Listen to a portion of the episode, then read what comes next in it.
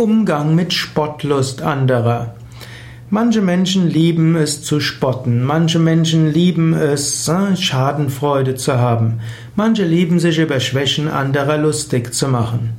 Angenommen, du bist das Opfer der Spottlust, hast du zwei Möglichkeiten. Das Beste wäre, sei aufrecht, sei gerade, bewahre deine Würde, lass dich nicht von der Spottlust des anderen beeindrucken. Wenn du deine Würde bewahrst und der andere spottet über dich, der Spott fällt auf ihn selbst zurück. Zweite Möglichkeit wäre, sag ihm oder ihr mal im Vier-Augen-Gespräch, dass du das nicht für gut findest und dass dich das trifft und dass man das nicht tun sollte. Eventuell sage das einem Kollegen oder dem Chef des anderen. Wenn du siehst, dass jemand einen anderen verspottet, vielleicht sogar jemand, der, in, der dabei ist und der vielleicht etwas schwächer ist, dann unterbinde das.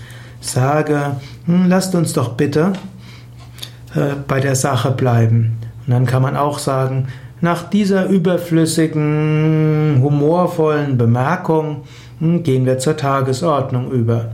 Oder werde etwas massiver und sag, sag in diesem Team haben wir mal beschlossen, wir gehen wertschätzend miteinander um. Hm? So kann man es sagen. Und eventuell kann man das auch in einem anderen Kontext einmal thematisieren und sagen, mir wäre es ein Anliegen, über unsere Kommunikationsstrukturen zu sprechen. Für mich wäre es wichtig, dass man respektvoll miteinander umgeht und dass sich über niemanden von uns lustig gemacht wird.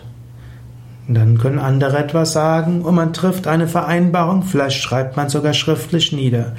Man sollte nicht akzeptieren, dass jemand verspottet wird, insbesondere niemand, der schwächer ist und anwesend ist.